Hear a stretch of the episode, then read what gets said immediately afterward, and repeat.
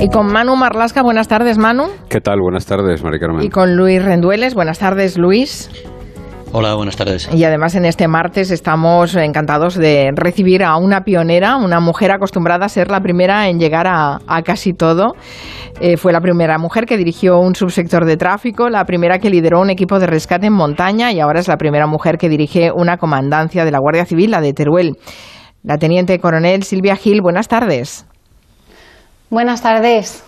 Bueno, voy a recurrir a Luis Rendueles y a Manu Marlasca para que nos hagan las presentaciones oficiales de la Teniente Coronel Silvia Gil a toda la, audiencia. ¿Qué nos podéis contar de nuestra invitada? Bueno, pues como me ha dejado contarlo, voy a contar lo primero que tiene 45 años eh, y que entró en la Academia de Oficiales de Aranjuez en el año 1996. Y como has dicho, básicamente Silvia Gil es una pionera, una pionera en casi todo. Eh, su carrera ha pasado por tráfico, ha pasado por rescate montaña, ha estado en misiones internacionales en Colombia, en Francia, en Israel, ha estado en vecindario, uno de los puestos más complicados de las Islas Canarias, y desde hace unos meses está al frente de más, me parece que son entre 500 o así, hombres y mujeres que trabajan en la comandancia de Teruel, donde también, lógicamente, ha sido pionera. ¿Cuántos son en total, eh, teniente? ¿Coronel? Teniente coronel, eso, que se lo ha ganado. Sí, teniente coronel, hay que decir las dos cosas. pues algo más de 500, algo más de 500. Caramba, no está mal. Tenerlos a firmes a todos es, debe ser un trabajo interesante, ¿eh? No, es, eh, son personal muy bueno, muy, muy profesional. Nada, no hay, que, no hay que recurrir a nada de eso. ¿Teniente coronel o tenienta coronela? Bueno, de momento, teniente coronel, ya veremos hacia dónde va el lenguaje, ¿no? Hacia dónde va nuestra lengua. Está bien. Porque no nos cuenta eh, por qué quiso ser guardia civil, porque me han dicho Luis Rendueles y Manu Marlasca que antecedentes en la familia no hay. No, no había cuando decidí ser guardia civil, ahora sí que los tengo, ¿no? Pero antes no, no había. ¿Y por qué? Pues porque quería ayudar a las personas y la verdad es que me parecía una buena manera siendo guardia civil pero algo la debió influir, ¿no? No sé, a lo mejor una serie, a lo mejor, eh, no sé, una noticia en la televisión, algo. Bueno, yo creo que una de las cosas que más me influyó pues era eh, en aquella época los atentados que había de ETA, ¿no? Que para mí eran pues muy muy impactantes. Vamos a contar un pequeño, un pequeño secreto, eso te voy a decir. ¿Qué pasó el 14 de julio de 1986? Exacto. Bueno, pues fue el atentado de la República Dominicana, donde mm. asesinaron a 12 guardias civiles. Y ese, la verdad es que ese fue uno de los que más me impactaron. Hombre, a usted ya buena parte de la... Ah, digo que le impactaron, le impactaron a usted ya buena parte de la, gente, pero claro que no todo el mundo decidió ser guardia civil por ver esas imágenes. Por eso que alguna, algún otro interés debería tener usted, ¿no? por el cuerpo.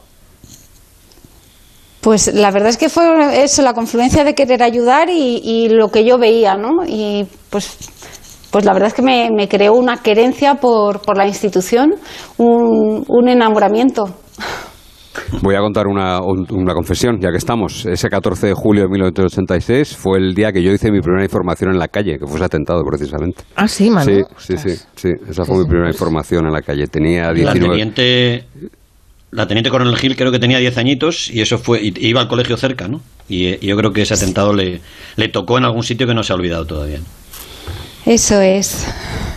Es que fue, una, fue un atentado de los más sangrantes y fue bastante tremendo. No sabía, Manu, que tú te habías estrenado precisamente contando, contando Esa, esa, noticia. Sí, yo, eh, yo le preguntaba, le preguntaba a la teniente coronel eh, si tenía algún antecedente familiar, porque no sé, Luis y, Manu, que también conocen mucho a guardias civiles, buena parte del cuerpo eh, tiene mucha tradición familiar, ¿no? Sí, pero, pero por ejemplo tuvimos aquí a otra pionera, Manuela, de información, de los servicios de información, que empezó y tampoco tenía antecedentes y también eh, reaccionó, y, hay más casos, ¿eh? reaccionó con rebeldía a los crímenes de ETA y yo creo que eso los etarras no lo tenían previsto y se apuntó también a la Guardia Civil ¿no? y acabó en servicios de información siendo una persona importantísima contra ETA. ¿no? Es verdad que, que en el año 86 casi no había mujeres en la Guardia Civil y es verdad que había, y la teniente coronel lo puede contar, cuántas mujeres había cuando llega ella en el 96. Bueno, en el año 86 realmente todavía no estaba permitido que las mujeres fueran guardias civiles de pleno derecho. Y en el año 96 pues todavía eran poquitas. Oficiales eh, tenía yo seis antes de mí. O sea, poquísimas, em, la proporción es muy pequeña. Antes de, entrar en la Guardia Civil, supongo que eh, tuvo que fue a la universidad, estudió alguna licenciatura, eh, se prepara antes de ir a la Guardia Civil. Bueno, nosotros, nuestro sistema es un poco diferente al de policía. Ah. Y bueno, nosotros hacemos una oposición, ahora ya no, pero antes hacía una oposición y tras la oposición pues estábamos cinco años en, en la academia. Dos en la Academia General Militar y tres en la Academia de Oficiales de la Guardia Civil. ¿Ahora cómo es? ¿Cómo se hace? Pues ahora es por eh, la nota de la PAU. y bueno, la, la nota de ingreso, la verdad es que es muy alta. Eso significa que hay mucha gente que quiere apuntarse a la, a la Guardia Civil. ¿Y em, ¿cómo, cómo, cómo, se forma un Guardia Civil? Y, sobre todo una, una, Guardia Civil en una, en una situación, una academia en la que hay seis mujeres más. Bueno, pues en aquel momento resultábamos ser algo extraño, ¿no? También es lógico, el cambio fue, fue importante. Pero bueno, más allá de, pues eso, de tener que levantar el partido de los sesgos, más allá de eso, pues igual que el resto. ¿Y cómo se prepara un guardia civil? Porque yo no tengo ni idea. Aquí Manu y Luis son, lo saben, saben y conocen a muchos, pero yo no, no sé. ¿qué, cómo, ¿Cómo se prepara un guardia civil? A ver, bueno, eh, es que ha cambiado el sistema. Eso te iba a decir, que lo diga Silvia mejor, que lo cuente ella. el sistema de estudios ha cambiado, pero en ese momento, cuando ingresé yo, había una parte de estudios que era, eh, tenía que ver con, la parte común con el ejército de tierra, teníamos una parte, y otra parte pues eran asignaturas específicas eh, para nosotros que tenían mucho que ver pues desde el derecho, eh, sociología, psicología, o sea que es muy completa. Y físicamente también exigente. Imagino que la formación física también es importante. Sí, la formación física era muy importante, sí. De hecho, es, eh, bueno, era muy exigente y contaba muchísimo para la clasificación. Y había em, el hecho de que fueran mujeres, eh, ¿estaban preparados para evaluarlas como mujeres físicamente, me refiero? Eh, ¿Había alguna adaptación a, la preparación física? Pues la verdad es que en ese momento teníamos exactamente las mismas pruebas físicas para ingresar y las mismas pruebas físicas durante todo el periodo académico. Cuando usted decide ir a la... lo que no tenían era cuas de baño, muchas comandancias para mujeres, ahora ya sí. Pero cuando llega la teniente coronel y cuando llegan las primeras, no hay ni cuartos de baño. Y había unos uniformes que no sé si utilizó ella en su día, con un bolsito y con unos tacones que eran casi cualquier cosa menos operativos, ¿no? Esos uniformes obviamente ya no... no sé si le tocó a ella pasear con el bolsito aquel y aquellos tacones. Bueno, por eh, decir algo positivo, la verdad es que eh, yo sí me he encontrado en todos sitios eh, cuartos de baños para, para, mujeres, o sea que eso sí que no lo he tenido, esa dificultad. Pero lo que sí me encontré, y solamente en la academia, pues que teníamos que salir con, con la falda y los tacones durante un periodo, primero, vaya, luego ya no. Yo no lo recuerdo, ese uniforme de la faldita y los tacones que decís, no lo recuerdo. Sí, eran unas faldas del color reglamentario, de ese color verde de la Guardia Civil, llevaban tacones y el bolso que hace referencia a Luis, sí, sí, era, era vamos, en los años 80, finales de los 80, yo todavía visité alguna comandancia donde estaba el, uniforme, era así, sí. ¿Pero mm. para uso habitual o sería el uniforme de gala? Mm. Teniente coronel. Eh, bueno, eh, lo que yo usé, eh, lo usé únicamente para, para, salir de paseo, que decíamos en la academia, ¿no? cuando nos daban salida. Esto, esto del concepto de salir de paseo significa, claro, usted cuando entran en la academia están allí y están como en, bueno, internos allí, ¿no? No, no se vuelven a casa. Eso es un régimen de internado. Por eso salir a la calle era salir de paseo. Ya veo. Y eh, en casa, ¿qué le dijeron, eh, teniente coronel, cuando usted dijo, ya además con tanta precocidad, con 10 años, que quería ser guardia civil? Bueno, yo creo que al, principio no me tomarían muy en serio, ¿no? Me empezaron a tomar, yo creo, más en serio cuando con 17 años seguía diciendo lo mismo y ya estaba, bueno, para, para empezar el periodo de oposición. Está claro que fácil no es ¿eh? llegar a donde usted ha llegado, teniente coronel, fácil no es. Y además hemos dicho que eh, eh, ha sido pionera en muchas cosas, por ejemplo, en, en, el, en el tráfico, ¿no? en el subsector de tráfico. ¿Qué, trabajo se hace ahí? Pues eh, la jefatura de un subsector de tráfico conlleva la, responsabilidad de los servicios de prevención en materia de tráfico y la, responsabilidad también de, todo lo que tiene que ver con la investigación de accidentes de tráfico, etcétera. Es un poco eso, para que todo el mundo nos entienda. Siempre, siempre preguntamos a los policías o guardias civiles, hombres o mujeres, da igual, porque todos tienen un primer muerto, una primera víctima, un, que se les ha metido dentro, y a mí me gustaría que la teniente coronel nos contara hasta donde pueda cuál es el suyo, el que no olvida. No, no sé si fue el primero o la, primera. Bueno, yo tengo un, un, primero que fue además, coincide con mi primer detenido, y bueno, pues fue un hombre que amenazó a su esposa y, bueno, en aquel momento que era 2001, pues por amenazas, de tener por amenazas no se detenía mucho. Entonces, bueno, yo pregunté a mi personal que, bueno, cómo, cómo de creíbles eran esas amenazas, ¿no? Antes de proceder a la detención. Y me dijeron que sí, que sí, era creíble que, que pudiera llevarlo a efecto, ¿no? Esas amenazas de muerte. Entonces, bueno, pues lo detuvimos. Y al, al mes ya estaba él mismo, eh, asesinó realmente a su mujer y luego se suicidó. Así que sí, ese es el que más me ha impactado de todos los que he tenido. Sí, porque además es, es que era una muerte, una crónica, una crónica de una muerte anunciada, ¿no? Tal y como lo explican, lo detienen por amenazas y al cabo de un mes mata a la mujer. Terrible. Claro, es que antes no había la misma conciencia social, yo creo, ni, ni bueno, eh, en realidad no existía, no, no estaba todavía aprobada la, la ley 1-2004, la ley orgánica. Estamos hablando de que de finales de los 80 o más o menos, ¿no? No, no, no, no, 2001. 2001. Ay, 2001. No, la ley, la ley de violencia de género creo que es de 2004. Es de 2004. Mm. Es, de 2004 la ley, claro. Eh, yo pensaba en sus primeras experiencias y la he situado siendo mucho más mayor de lo que es realmente, que solo tiene 45 años, perdóneme usted. Le he puesto mucha más edad. ¿Y en el equipo de rescate en montaña qué, qué se hacía? Pues en el equipo de rescate en montaña, ¿qué nos dedicamos? Nos dedicamos a todo lo que es labores de, salvamento en montaña, desde personas que se pierden o personas que, están escalando y se caen o que tienen accidentes escalando, personas también en, barrancos que tienen accidentes o accidentes también en cuevas, ¿no? Eh, todo lo que tiene que ver con el rescate en cuevas. básicamente rescatar imprudentes es lo que hacen. Bueno, eh, tampoco es solamente imprudentes, porque a veces se tienen accidentes. No hay que decir eso tampoco. es usted muy benevolente con los. Hay una parte de imprudentes y una parte que, que, que sí, que están sujetos al, imprevisto, ¿no? eso, lo puedo entender. Pero que hay una parte de imprudentes, yo también me apunto. Bueno, esa gente que sube con chanclas un 3000, por ejemplo, y cosas parecidas, ¿no?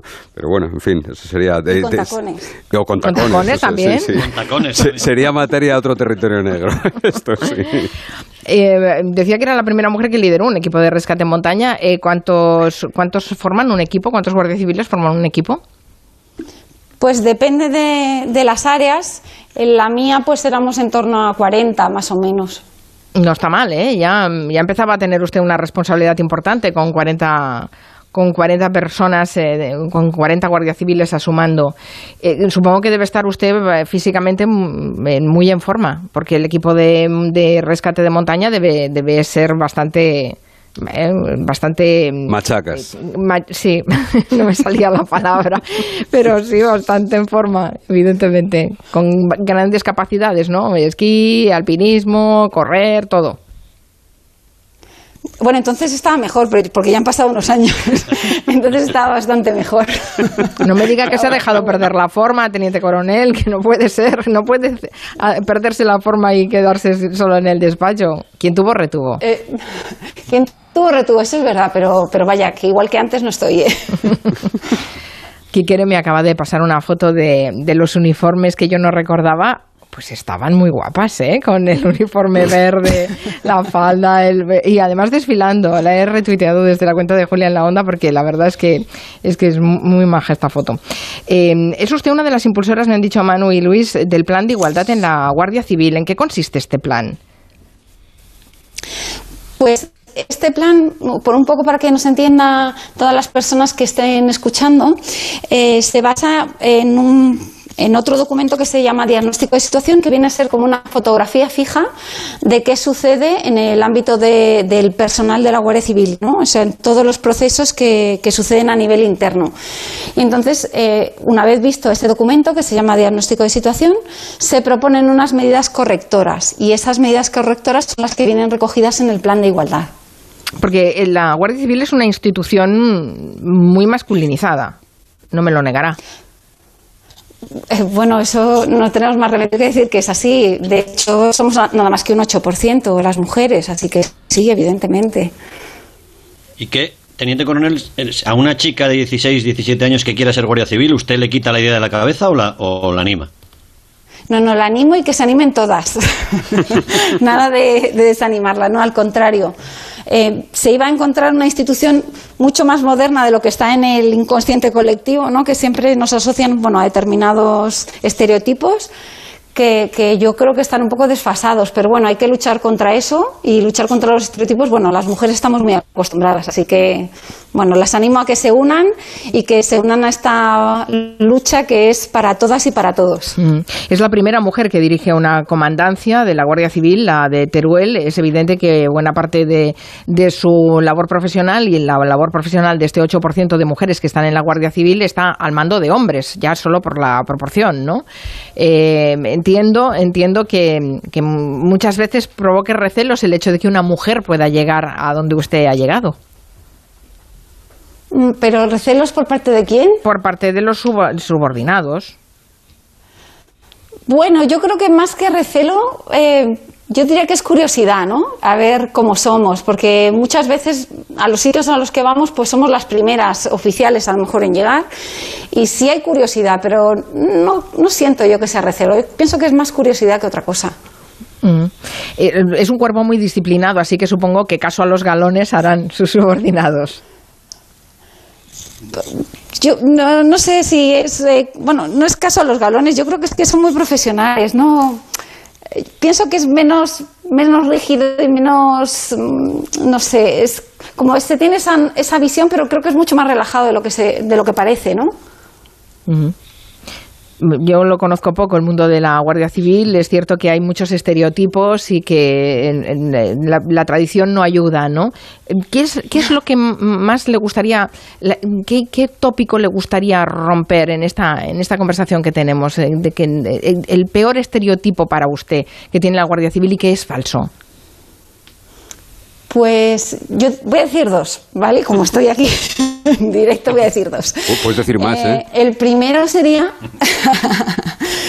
el primero yo diría que, pues que somos un cuerpo a lo mejor de personas poco formadas, porque pienso que estudiamos muchísimo y estamos constantemente formándonos para dar mejor servicio a la ciudadanía.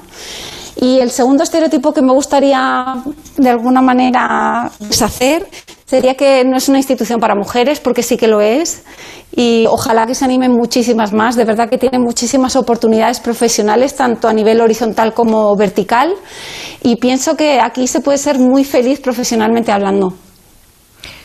Imagino que se asciende por, por escalafón, ¿no? Eh, como otros cuerpos bueno, hay varios, hay, hay varios sistemas, ¿no? En función de los empleos. Hay algunos de los empleos se asciende por antigüedad, otros por, em, por bueno, méritos. Bueno, es, un sistema un poco complejo, ¿no? O sea, porque hay concurso oposición, o sea que no es, no, es tan sencillo. O sea, no se asciende porque le toca por escalafón, sino aquí hay que hacer méritos también para ascender hay que hacer méritos, hay que estudiar, hay que opositar, hay que hacer muchas cosas. O sea, en función de los empleos, pues es de una manera o de, otra, pero hay que estudiar muchísimo. Pero vamos, que en unos 10 años veremos la primera general de la Guardia Civil, aproximadamente. ¿no? Ojalá, ojalá, me encantaría. Diez años, pues lo largo lo fías, Luis. Diez años todavía es, tiempo. No, es cuestión cronológica. es cuestión cronológica. Hay que darles tiempo. Ser general de la Guardia Civil no es eh, ninguna tontería. Que, que, hay pocos generales de la Guardia Civil.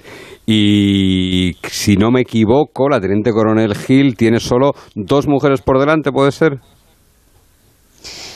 Pues ahora mismo tengo tres por delante, pero espero que las otras tres eh, sean pioneras y sean generales de la Guardia Civil. Ahora está en la comandancia de la Guardia Civil de Teruel, que precisamente Teruel ha sido un lugar en el que hace dos semanas le dedicamos un territorio negro y han sido motivo también de, estar en los medios de comunicación por el juicio de Norbert Feger, el conocido como el, el Igor el ruso. ¿Usted sabía muchas cosas de Teruel antes de llegar ahí?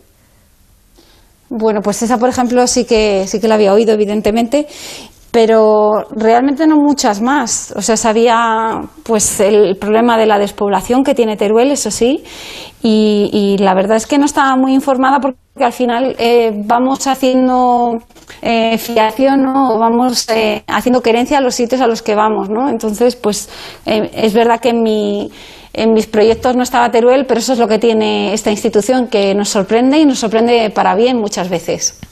Puede parecer otra cosa, pero Teruel es una comandancia tan importante que el 90% de la seguridad ciudadana de la provincia está en manos de la Guardia Civil, porque la Policía Nacional solo tiene competencias en la capital exclusivamente. Todo el resto de la provincia está en manos de, concretamente, de la Teniente Coronel Gil. Pues hemos eh, conocido un poquito más eh, a, la teniente coronel Silvia Gil y también hemos conocido un poco más cómo se accede a la Guardia Civil, eh, cómo además se ha roto un poco el techo de cristal, que las mujeres ya empiezan a reclamar sus lugares después de, haber estado formándose durante, durante años y me, ha parecido muy interesante. Si voy por Teruel, paso a visitarla, teniente coronel. Por favor, la espero aquí. Muchas gracias. Por cierto, no sé si hay alguna última hora de de las niñas desaparecidas en Tenerife. Manu, estamos muy pendientes desde la semana pasada de este, de este caso. Pues no, se cumple una semana, ahora a las nueve de la noche se va a cumplir la, la semana de, la desaparición y desgraciadamente no, no hay ninguna noticia en torno a ellas, no hay ni rastro ni de Tomás, ni de, ni de Ana, ni de Olivia.